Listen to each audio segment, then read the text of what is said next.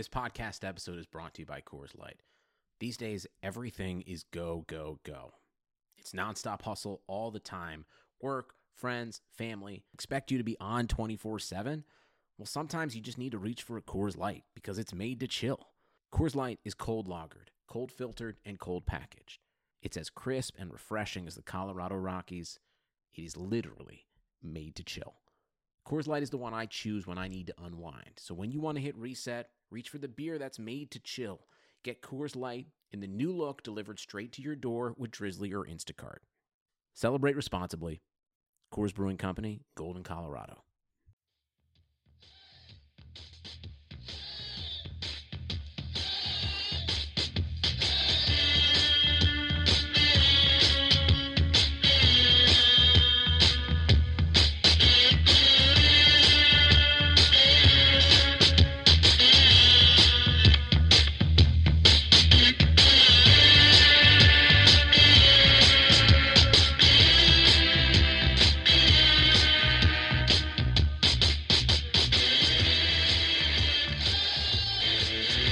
Welcome, everybody, to the Browns Film Breakdown Podcast.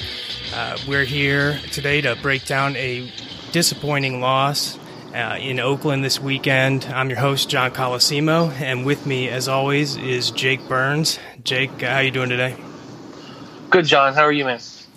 Uh, I guess a little better than I was last night, but still, still a little rankled by this loss. Yeah, I'm with you. Pretty frustrating, even as you watch you know more people have a chance to watch more and more of the tape, it is it is still a pretty unfathomable loss. Yeah, even even looking at the rewatch because now I've watched this thing three times now, and uh, it it still amazes me as I'm watching the fourth quarter.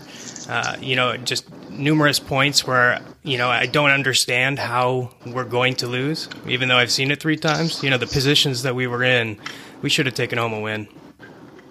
Yeah, there's no doubt the win probability scale probably heavy, heavily favors Cleveland. Excuse me, through the entire fourth quarter, especially when the Browns go up eight and and and look pretty comfortably set to take that thing home. Uh, I, I have a hard time watching it and, and and really understanding how they lost that game. I mean, there's the obvious plays that we saw, but it were just so many opportunities. Yeah, the officiating was pretty terrible but there were just so many opportunities for the Browns to put the game away, and they just couldn't figure it out. And it's still kind of my fear where I don't know if these guys are 100% ready to win all the time. It's just, it's just it's going to be a process. You know, you step away a day from it. It's it's a bunch of guys who've lost a bunch of games, and and and that is a little bit more natural right now than seizing the moment. So it is a little bit understandable that pressure pack situations they're not always going to perform as we'd hope they would. I think that they will tell you it was obviously extremely disappointing. That's that's no surprise to anybody who talks about the game, but it uh, it, it, certainly is one that I think could be a pivotal moment in their season in terms of they they could either pack it in and and kind of you know it's it's tough, John, when you're traveling back from a West Coast trip like that. You either come together over something like this or you fall apart. So it's it's going to be interesting to see how they handle Sunday against a really good Ravens team. Yeah, that's a tough opponent to be coming back uh, on any trip, let alone a letdown like this one. So I'm hoping that they, um, you know, have the right uh, guy uh, at the head of this thing, meaning Baker Mayfield, not Hue Jackson, um, and and they can get back off the turf and have a better game. Yeah, no doubt, man. It's it's going to take leaders within that locker room to rally the guys and get them out there on the practice field with passion and, and, and the sort of eager hunger that, that you need to have to to win in the NFL, especially you know lagging off of a long flight back home on Sunday night, late Sunday night out there. So um, you know it's it's tough. It's it's unfortunate, but they uh, they they they battled. They're in the game again. A game they could have won. They could easily be four zero oh right now as it stands. So they're competing. They're doing what we know they can do. It's just a matter of overcoming that last little hurdle, and that's expecting to win and making plays to win football games instead of fearing that losing is going to happen. It'll it'll come. I, I don't have a doubt it'll come. There's there's a lot of talent. It is going to take some. Uh, you know, it's just going to take a, a, mental switch that turns. I don't have a magic word for it really. It's just a it's a mental switch that happens and things start snowballing and all of a sudden you won three or four in a row, and and, and, and you're right where you want to be in the division. It's still early in the year, so it's not nothing's over. Nothing. This doesn't change anything yet. So it's frustrating. It's disappointing, but at the end of the day, there are still positives you can take from this game. Yeah, I agree, and I guess uh, it's time to get into a few of those. Um, you want to start with the offense and what you saw? Yeah, first time they've scored 40 points in a game since 2009. First time they've scored 30 since 2014. I mean, John, what more can you want, man? I mean, they, they put points on the board. They're led by a quarterback who you can see the, the positive traits are everywhere. The positive traits that a lot of us fell in love with in the pre draft process are showing up right away. And it's a completely different offense. Every single drive has a potential to be something, go somewhere. He's effective on third downs. He gets the ball out pretty effectively. Now, he had the turnovers. We can go back and forth on who's responsible for the turnovers. If you want to blame him for all four of them, that's fine. I'm sure he will take blame for all four of them. But he's not at blame for all four of those turnovers. The snap was snapped early. He wasn't even prepared for it. The ball off Callaway's hands. I give him blame on the Chris Hubbard, Maurice Hurst sack strip situation. Uh, I give him blame a little bit there because of off a five step. If that ball's not out, you got to really feel pressure. But I, it's it's just as easily you can't let somebody drive through you like Hubbard was driven through. So it happens. I don't think he's responsible for a really sloppy game. I thought he played really effectively, showed a lot of really good traits in the pocket. Um, he was good. Nick Chubb obviously was good. I think Chubb only had three carries. He was up over 100 yards and a couple scores. He graded out like a 98 on, on Pro Football Focus. You don't see that very often, but he also did something the NFL has never seen in terms of uh, that few carries, that many touchdowns. I think Dan Patrick Show tweeted out something along those lines. So he was special. Uh, Desmond Harrison graded out top three, I think, this week in Pro Football Focus in his pass blocking grade. He had the one holding call, which I thought that holding call was pretty fluky early in the game on a run around the left edge. Yeah. It looked like he almost pancaked uh, his, I think it was Bruce Irvin or, or, maybe it was Arden Key, I'm not sure. But they called holding, one of the few holding calls in that game, which is still kind of laughable. Um, but yeah, I mean, there were a lot of good signs offensively. Callaway was just weird, weird day. I mean, he's going to struggle catching the football. It's going to be for him, can he mitigate or offset those drops with enough big plays like we saw on that slant that he, or wasn't a slant, it was a dig that he took – you know 50 59 60 yards almost took it to the house so you're going to really be fighting that with him how many how can he sort of harbor in or or, or, or, or harness the drop issue and, and produce more positive than negative because he brings a certain amount of value a, a high amount of value in in the deep threat passing game but they did enough john they did enough to win a football game offensively there's no there's no doubt about that no, I agree. The you know performances were, were pretty good. We had uh, a lot of good things happen. You know, Baker, you know, just gives me that feeling that you know these the drops and uh, you know the penalties and bad calls and, and those types of things can be overcame. And uh, you know he almost did it. You know, despite what I counted as seven drops. You know, seven drops, three by uh, Callaway, well, one from just about every receiver: Landry, Higgins, uh, Njoku, and even Duke Johnson. You know that that's just really weird, and I don't expect to see that again. Uh, but there was you know a good hundred yards left uh, on the table based on those drops, and uh, you know so that was frustrating. But you know on the flip side, you know this this off this offense is not a finished product, and it can produce now. Uh, so I'm excited to see it uh, as the season goes on and people develop. Yeah, I, I mean their second game out now, and, and yeah, let's think about it here. They've they've scored 42 points plus what is it? They put up 21. 21 points. Well, they didn't. It was it 24 7. What was the final that Jets game? I think they got that two point conversion. So they put up. Yeah, well, I mean, in, in a little over two quarters, Baker was responsible for all 21 points. So in six quarters, they put up 60 points. So I mean, you carry you you do some basic math, they're going to average points. The kid, the kid's good, John. He just he's good. He changes the culture of that offense. He sees the entire field. I tweeted that out just a little bit ago, a few hours back. I, I don't want any other rookie quarterback. There's there's no case nope. that can be made for me to want any other one of them right now. I get it's early. I spare me all that, but just the traits that we wanted to see, the leadership, the poise within the pocket, the delivery, the accuracy, the he's even feeling the footwork within the pocket, the feel, climbing the pocket stuff that we I was a little concerned about has shown to be a positive for him now. So it's a home run. It's only going to get better. We're going to be in a lot of football games with that kid as our quarterback. So I leave feeling really good about that.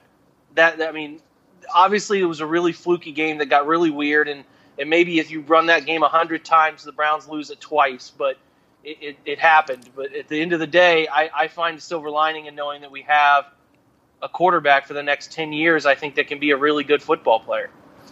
Yeah, there's nothing fluky about what's happening here. You know, uh, watching this game a couple of times, having watched the last half a couple of times from last week, uh, you know, this is not fluky. This is not fool's gold.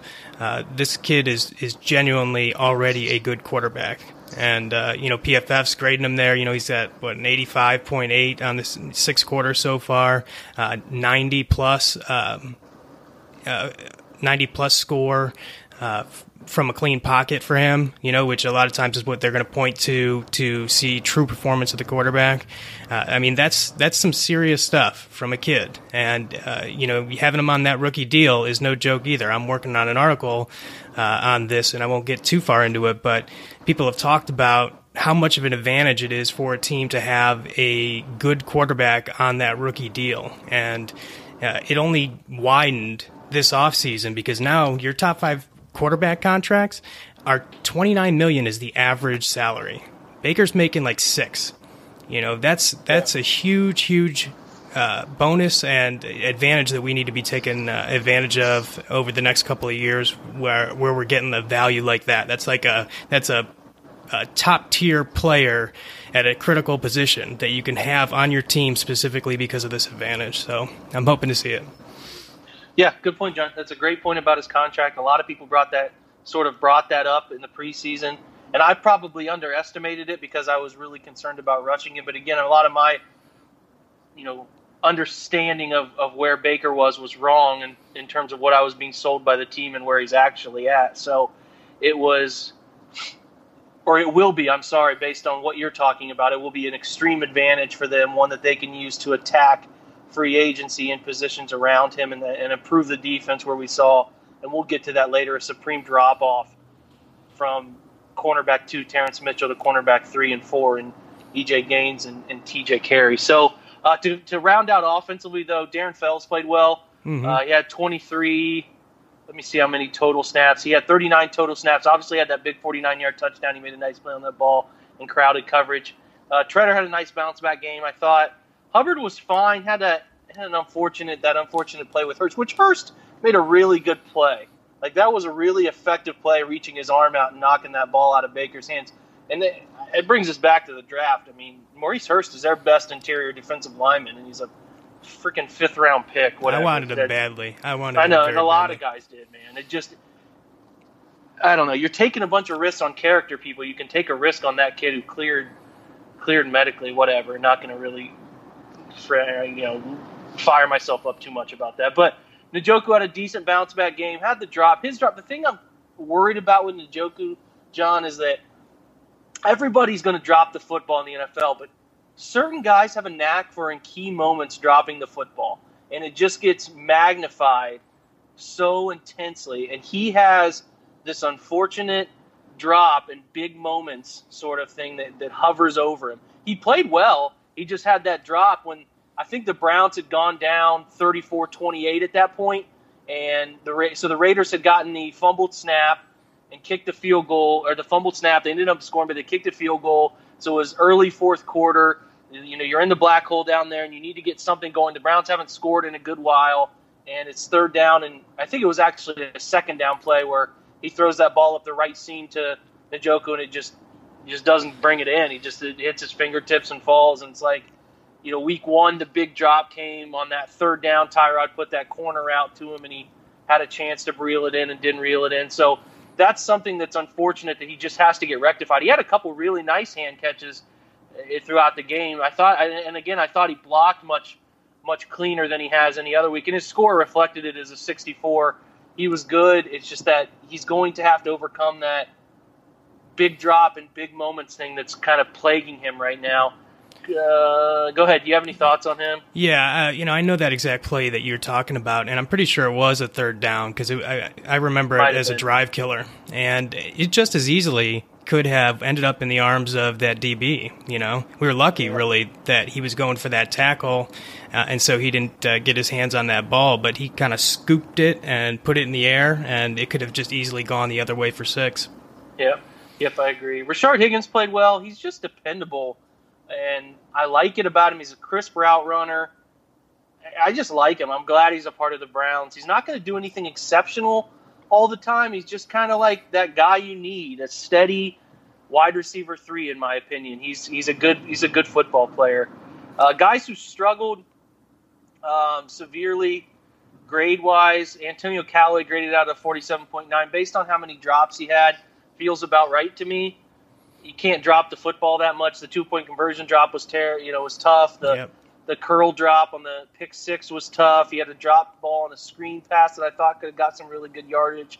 So just just tough. I, I something seemed sort of off about him. It, it could have been plagued by something going on leg wise. I, I don't know. I'm not going to read too far into it. It just didn't seem like he was there mentally and in, in the focus aspect of things. But everybody else was fine. I mean, everybody else graded above a 50. Carlos Hyde was on the lower side, but Pro Football Focus will never appreciate Carlos Hyde for what he does. And I, it, I get it. Nick Chubb is a better ball carrier. Like I'm not denying that. I think you'd have to be pretty stubborn Carlos Hyde fan not to see that Nick Chubb should be getting more carries than he's getting, and he should probably be getting more carries than Carlos Hyde. Um, but they, I, it'll be interesting to see what they do going forward. You can't deny Nick Chubb was special in this game, and he reached top end speeds we haven't seen from running backs all too often. So the speed question that a lot of people had uh, is is kind of out the window too. It, it'd be really silly not to start him and get him a lot more carries.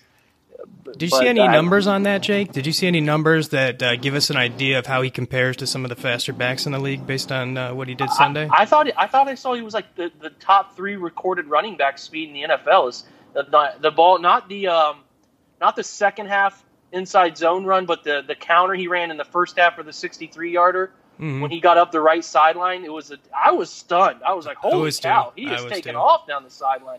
So yeah, it was. I, I read it was 21 and some change miles per hour. So it was top three running back, top speed in the NFL this year. Um, you know, that's about opportunity. Sometimes, sometimes guys don't break away from a from a pile like that and get to top speed. But he's he was moving, man, and that's he was a four five forty guy. That was some good football speed. I didn't see a ton of that sort of top gear breakaway speed. Like I thought Sony Michel had more of that at Georgia, but that was a good run, good good carry. I thought it, it, they have options. I mean, it's it's good to see. I, the thing I don't understand about the draft class, or I, I would love an answer on this, and we don't seem to be able to get it, is why on earth Earl Watford is dressing over Austin Corbett? I, I I have doesn't. no idea. He's terrible. He was in on the goal line again, and he just gets driven off the football. He, it's it's, and this guy's different now in Kansas City, but you know it's obviously very similar to Cam Erving. Like it just, he's getting completely demolished off. The, he's like a split second slow off the snap every time too. So it's strange, but it, it is offensively. You put up 42 points, you should win football games in the NFL, and offensively they played well enough. Everybody across the board played well enough for them to win that game. Yeah, uh, I just want to make a uh, quick comment, uh, bringing it back to Chubb, and uh, I was I was just as shocked as you when I saw him take off like that. Uh, and let me tell you, you know, for people that don't know, uh, Nick Chubb, when he first got into college football, was unbelievable at Georgia, uh, and he had a horrific knee injury, and he never quite got everything back. But that looked like the first time that I'd seen that out of Chubb since he was a freshman at Georgia. And let me tell you, that That's Nick. Chubb, that Nick Chubb might have been drafted over Saquon Barkley. Yeah, that's a good point. He was a freak of nature, and he still is really a freak amongst college kids. Right. Um, but yeah, you're right. The, the knee injury set him back. There's no denying that, and and that's a good point, John. That might be something that we need to look into. Is is he fully back from the ACL, and and, and, and are we going to get the best version of Nick Chubb moving forward? Great point. No, that would be a steal if we did. A hell of a steal. Yeah, and then there's no reason to, to think that. I mean, the first four weeks he's put together really impressive runs that feel good too, like the kind of cuts you want, the sort of second level cuts you want, like the in the second run that he beat the inside zone, he obviously makes the cut to make the linebacker, the untouched linebacker miss, but the second level one two plant that he puts on the safety was ridiculous. So uh, that's obviously what you want to see, which is which is good. Let's let's shift to uh, let's shift to defense. Top four scores uh, da, da, da, is Damarious Randall was a ninety point four. Thought he played his butt off. He's he's a good player. I mean that trade giving Kizer for Randall is just an absolute home run, and it's starting to feel like more and more of the deals that John Dorsey put together were pretty good deals. So yeah, that, that's just a steal of a trade for us. I don't I don't know how Green Bay could let him walk. It, it's interesting. Myles Garrett, I thought Myles played his butt off, especially well in the run game, uh, which he graded out really well run defensively. Thought he was being held like crazy. There were a couple times where I saw Kolton Miller's hand wrapped around his neck, as like almost hooking his neck as he was getting around him. But also Derek Carr got, got he gets the ball out fast. He doesn't drop deep in the pocket and he gets the ball out fast. So that's kind of the antidote for pass rush, and we'll cover the pass defense. But that's sort of where I was with Myles. I thought he played really well. Chad Thomas played five snaps and graded out a 76.6. I, I'm not reading anything into that. There were a couple instances where he just gets destroyed off the football. I, I see a hard route for that to be ever be a pick that gets turned around. Um, and then Genard Avery played 42 snaps and graded out at a 69.7 he's just a good football player. He can do so many different things for them, and he had he had the strip sack force fumble play that got butchered by the the NFL. And this, oh yeah, this in the grasp nonsense that I'm I'm seeing is just silly. So um, yeah, that's where I'm at. Those are your top four guys. Yeah, Jake, uh, I thought those guys had, had pretty decent uh, games. I mean, Chad, not really. I didn't even notice him, but uh, at least he graded out in the couple of plays he did play. Um, I thought Emmanuel had um, a little bit of a uh, tough game. I didn't look too effective, but not bad either. Uh, but yeah, I mean, Myles is just a monster, and um, you know, and Damarious Randall that just looks like a steal. I mean, just changing something into uh, nothing into into something. Uh, he's playing and grading out as a, an elite level player right now. Um, so, really exciting to see that. Um, uh, but you know, losing Mitchell, you know, um, in the secondary looks like it's it's going to hurt us quite a bit. Yeah, there's no doubt, and, and guys I thought would play better who did not play well. Larry Ogunjobi did not grade out well in the passing game. I thought the Raiders did a nice job of working to double him as often as they could, and they did a nice job with it. Kirksey did not grade out well. He seems just first game back slow. And then you have TJ Carrie. Mitchell actually graded out at a 40.5, which feels low to me, but they picked on him. They picked on opposite Denzel Ward. They just they they ran a bunch of rub routes against man-to-man coverage, which were really well done, and they even did a nice job of running selling rub routes and going back off of them and then uh, some double move stuff. They worked back shoulder. Then in, in situations where they felt the Browns going into drop coverage, they did a nice job of working the middle of the field against Brown safeties who were just not there. Uh, they picked opposite Damarious Randall as often as they could. Did a nice job. Derrick Kindred graded out at 36.8. Peppers was a 55.3, but they did a nice job of working away from those guys. So grades wise, not nothing really to write home about defensively. I thought Oakland just had a really good game plan. What did what did uh you know what did you think? Yeah, I thought um, I thought Gregg kind of got worked over by uh, by Gruden in this game. You know they um, and they got us out in some some really uh, bad scenarios, and they found good matchups.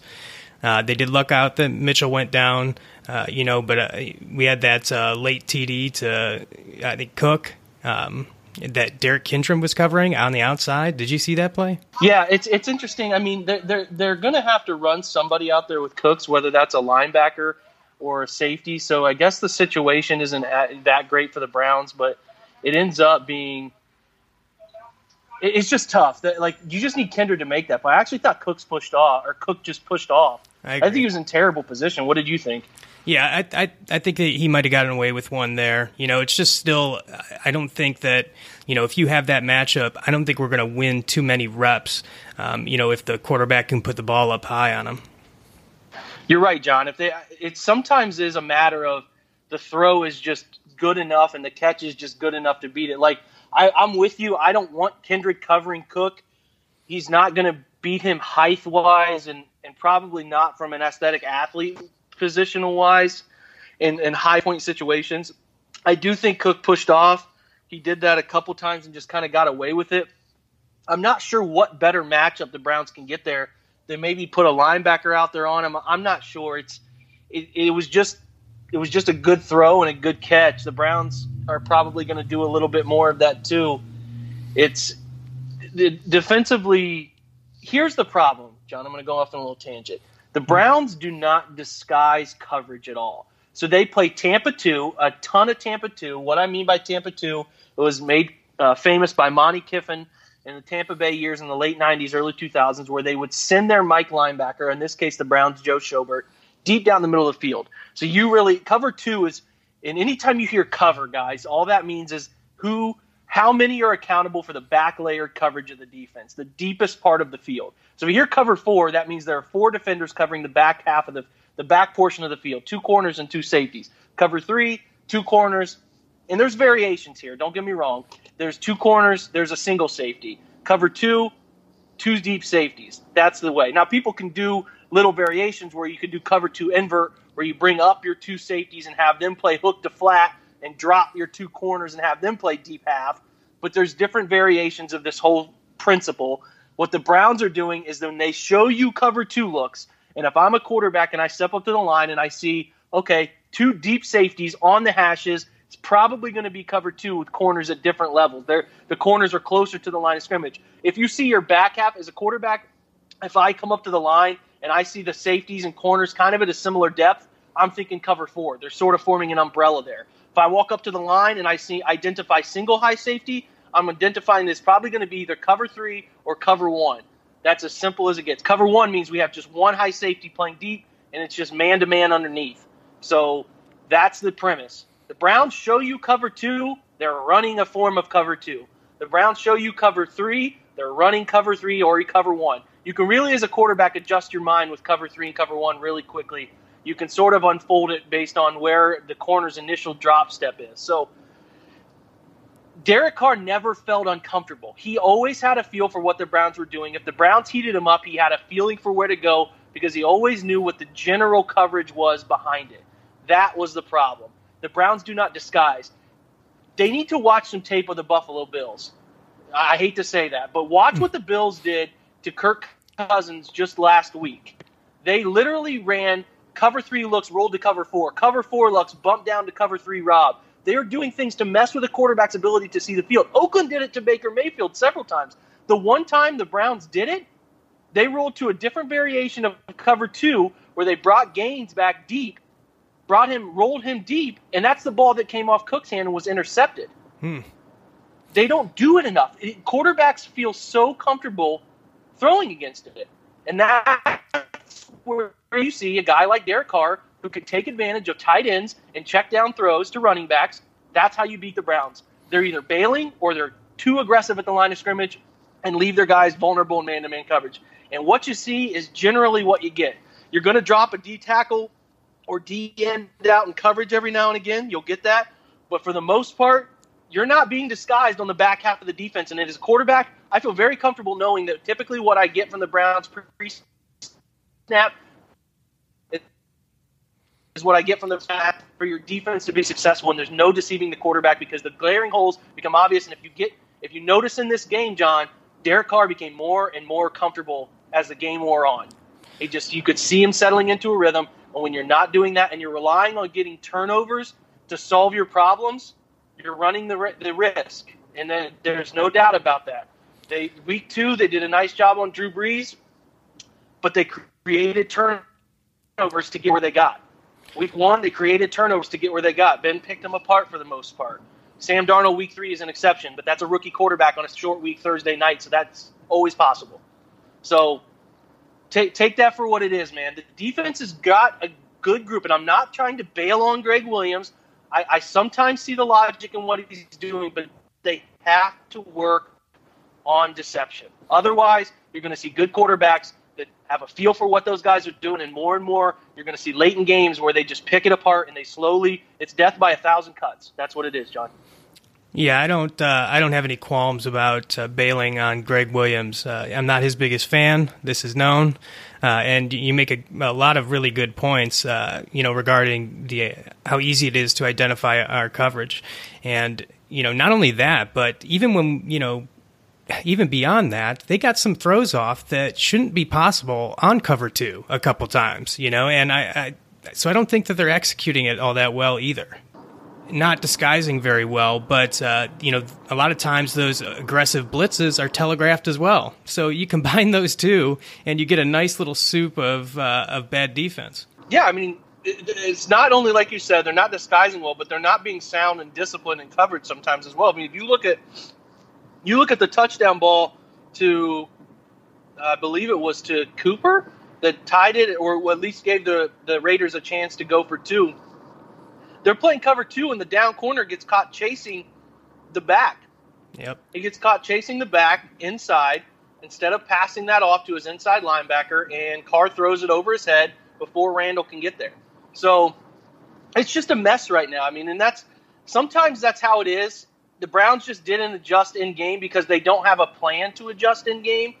When when teams sort of figure it out, and there's a blueprint on paper for how to beat, the Browns. You beat man coverage with some different variations of rub routes.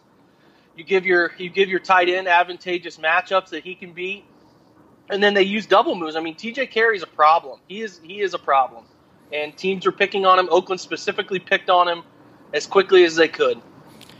Yeah, it's unfortunate that this was the week that Mitchell went down. I mean, it's unfortunate he went down at all, but yeah, you know, a week earlier, and we might have been the ones to grab uh, Breeland instead of the Packers.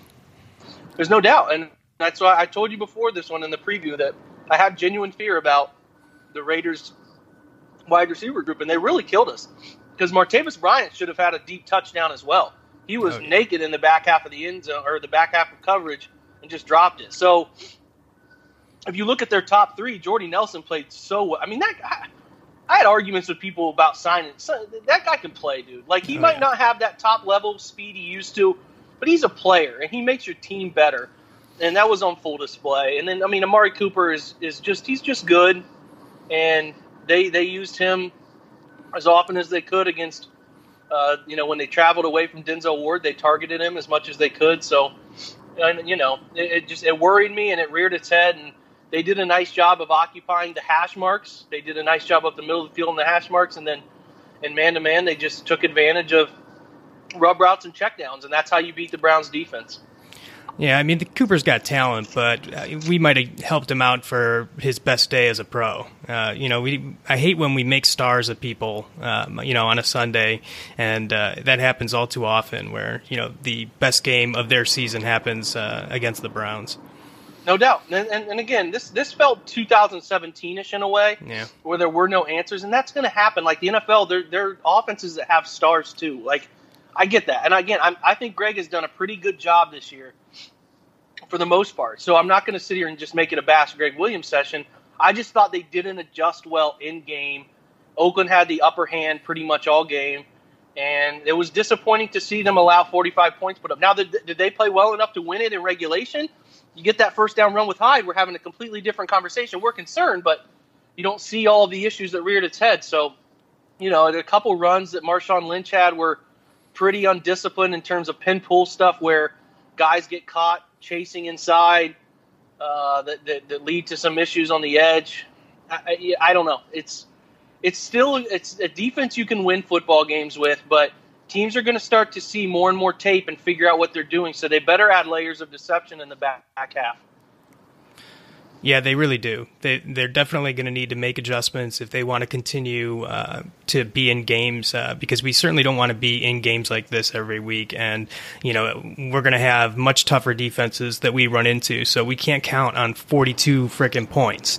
You know, so uh, you know at the same time, you know the offense can't have those turnovers deep in the zone either. You know, that's another thing that could have flipped our, you know, our discussion about the defensive effort. You know, if they don't get those two inside the 20 to score touchdowns, then, you know, this this looks a little different, I think, too. Yeah, they played hard. I mean, they played well enough to win. You're right. Those turnovers, you take 7 points off the board right there. So that's 7 points off on the pick 6. You take off the field goal after the drop um, after the drop snap, and you take off. Uh, excuse me, take off the uh, touchdown after the Baker Mayfield fumble on the hit strip sack. You're looking at what I mean. That's 17 points off the board. So they give up 28 points, the 42-28 win. So yeah, you're right. Turnovers play into it. There's no doubt about that. Yeah. Uh, well, I mean that that pretty much sums up my thoughts uh, on the defense. Did you have anything else to add? No, that's pretty spot on to me. I mean, the thing I think we have to talk about is special teams. Oh Jesus. The good, I, I mean, the good, bad, and the ugly. That's how this show is going. They're they're giving, yeah, no kid. They're giving they're giving away yards on on kickoff return. Sorry, kick return. So let's cover all aspects of special teams. Okay, they've been anemic in kick return this year. Somebody tweeted me today. Uh, I think his name's Matt. He does a really good job of giving some insightful feedback. I, I should have been better prepared to shout him out. But he tweeted me today about the Browns kick return and their starting position off of said kick returns. And they started, instead of just letting it go into the end zone, they started, I think, four or five drives inside their own 20 because they're bringing him out and they're not blocking anybody. Like, I get Jabril Peppers isn't a great return man. We, we, you know, it doesn't take a genius to see that. They're also not blocking anyone either. It's they, they just need to stop returning kicks right now. Okay, kickoff team, they're fine because this new kicker is kicking the ball out of the back of the end zone. So that's great. That that helps. Punt team is anemic through four weeks. They've given up two punt blocks already. Okay, punt return averages two penalties a game in punt return. Wow. I mean, what? This is the worst special teams group I can remember, like flat out. I cannot remember a worse NFL uh, Brown special, and that's everybody made this whole deal about Chris Tabor leaving, whatever. But Hue Jackson has to be held accountable here. So this is a point that I had, and you and I have discussed this. As a head coach, you take responsibility for certain things, and I try to be really fair about this. Typically, head coaches account for three things: mental mistakes, right? Yep. That's a big part of it. Okay. Penalties, which tie into mental mistakes, but penalties, a coach usually takes part in that. He says that's his accountability aspect that he has to have his guys understanding certain parts of the game. Those are two big problems. Mental mistakes, constant mental mistakes, constant penalties that hurt their team. And the third is special teams. Every head coach that I've ever been around, whether I was playing or coaching, have preached about that their their pride as a head coach is their special teams units being successful. At least the best head coaches I've ever been around or read about. And this is just it's bad. And Hue Jackson all he does is say, "We know we got to get better." Well, you better find a way to get better because you have NFL players devoted to doing this all week, and that's the product you're putting on the field. It is it is beyond unacceptable, and somebody has to be held accountable. Obviously, Amos has to be held accountable, but a head coach has to say, "I'm just I'm just going to coach him myself." Like eventually, you have to just step to the plate and coach him. Like it's it's getting that bad. I'm not I'm not sure what other way to put this.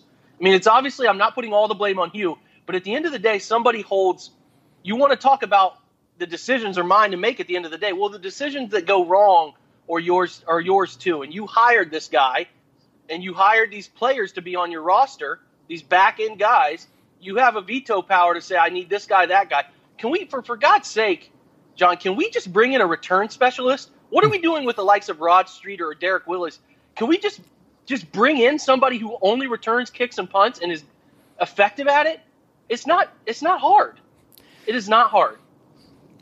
Yeah, I mean, you you said it well. Uh, you know, the the NFL. This is what this is what it comes down to. The NFL is a low margin league. You know, and you can't afford to you know walk into every single contest this year giving up you know, giving up that phase of the game and starting off behind the eight ball. You know, and these guys, you know, we said it, I think, in the preview show of the season, you know, because it was apparent even in the preseason how bad this was.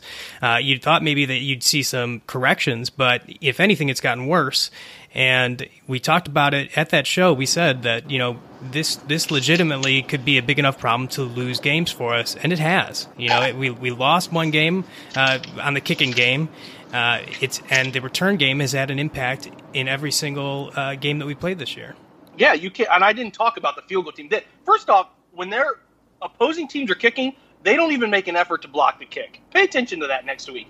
they don't even make an effort to block the kick.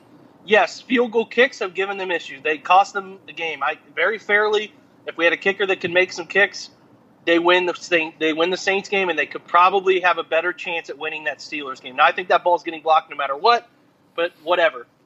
Uh, I I get it. So that that part of it has been a failure as well. Now the new, you know, obviously they kicked it well yesterday. That wasn't that wasn't a problem, but yeah, it looked like just, he improved. Yeah, and he, yeah, it was fine. It's it's what you want your kicker to be. So I, I don't know what to say, John. I just don't know how bad you can be at this. And you, like you said, it was obvious in the preseason, and it was a building effect that you could see from the first. I think from the Giants game in the preseason, week one of the preseason you could just sort of sense these problems coming, and they've only gotten worse. So, and I'm like the likes of back end guys who need to make a difference in these sorts of things. Like Denzel Rice is averaging a penalty a game. That guy obviously is a good athlete, and he was fine in the preseason in slot coverage, but he's not playing on Sunday afternoons. He's there to make special teams plays. You kept him over the likes of Jeff Janis. What are you doing? What what are you doing, and why why is this guy on the field? It is an embarrassment to the franchise when you're putting guys who consistently fail in the same situations. It's a problem, John. Yeah, it's a big one. You know, I mean, ultimately, uh, Hue needs to step in, like you said. It's time for him to step in because it, it, could actually cost him his job. Imagine, like, of all the mistakes Hue makes uh, and has made since he's been here uh, since 2016, uh, it may be him firing Tabor and hiring Amos that uh, ultimately gets him fired. That's amazing to me. Without a doubt, there's there's no doubt that the special teams has taken a large step backwards, and that was that's really inconceivable. Yeah, and you know that's a little bit of the grass is greener type uh, scenario for a lot of fans. Uh, you know, I've, I've made complaints in the past about Tabor, who was here forever. Um, you know, but it wasn't like this was some mystery, or he went with a known or with a new coach that you weren't sure what you were going to get. Amos was known.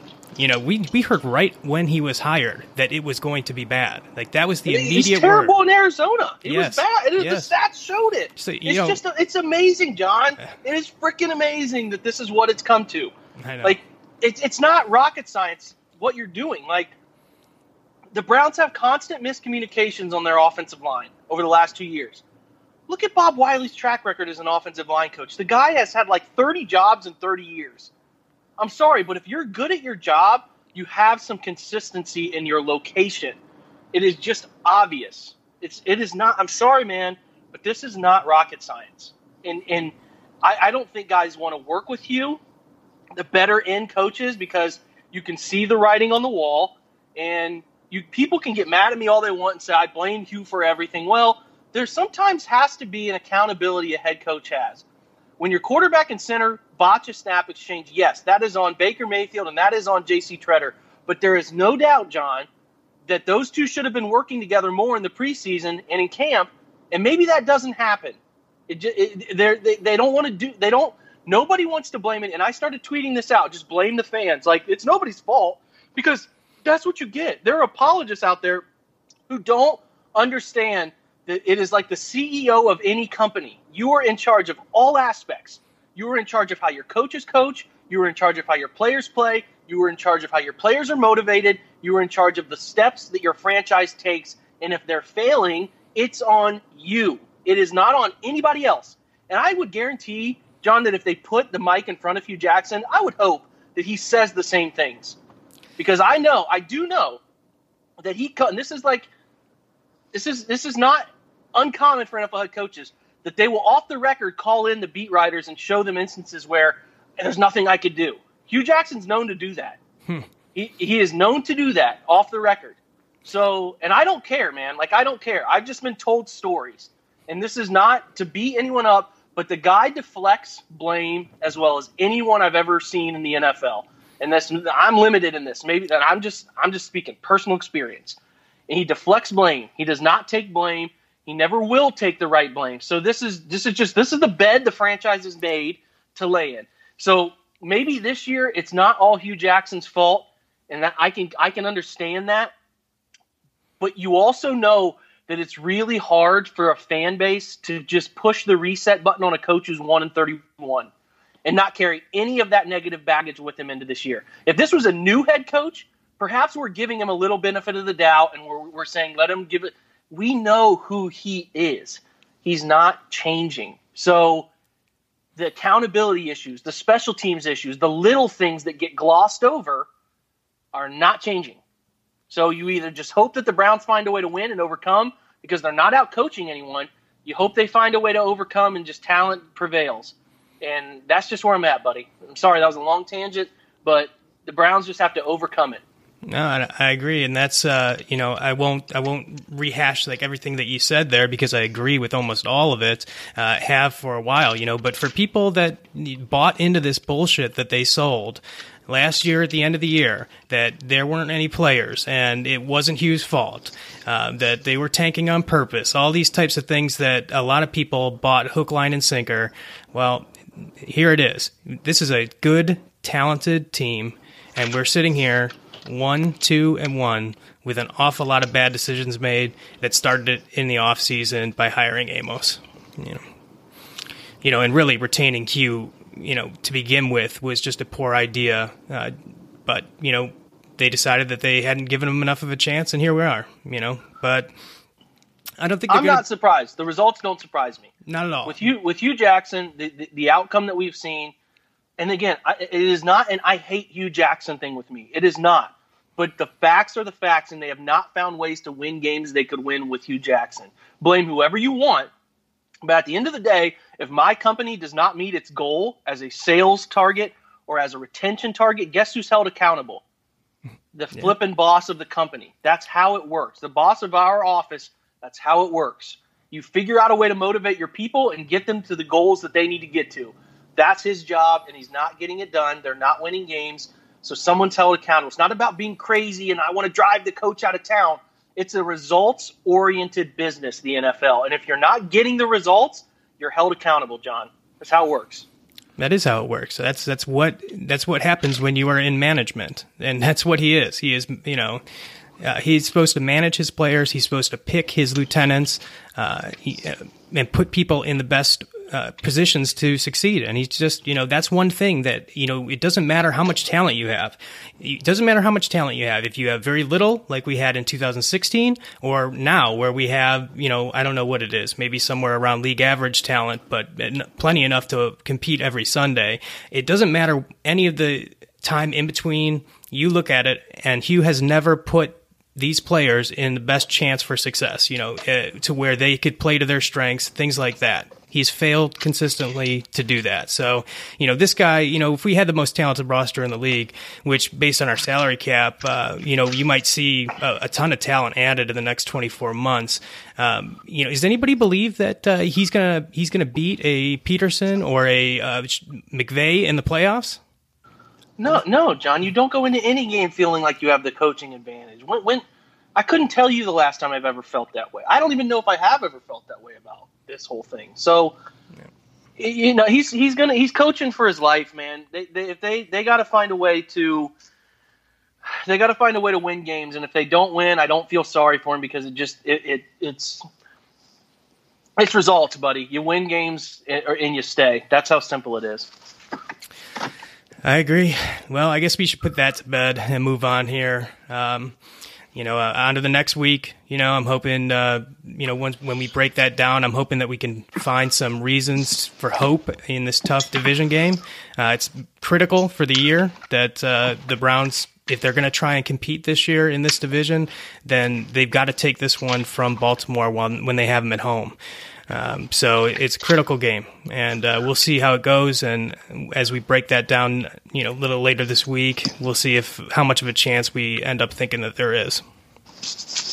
There's no doubt. You better be ready for a group in Baltimore that plays really physical defense at all levels, and then obviously Joe Flacco loves to use his tight end and loves to use his running back, so they better figure that out, man. Yep.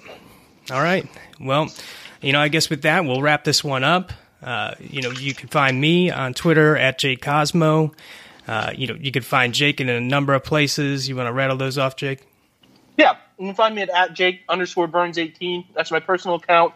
And then obviously the film bro- uh, sorry film breakdown page at Browns Film BDN, and that's on Twitter as well. All right, Jake. Well, uh, you know, I thought maybe I had cooled off a little bit over the night, uh, but I found just as many things to rant uh, rant on as uh, I would have last night. So we'll hope for some better uh, things happening down the week, and I will talk to you then. All right, buddy. As usual, go Browns. Let's figure it out.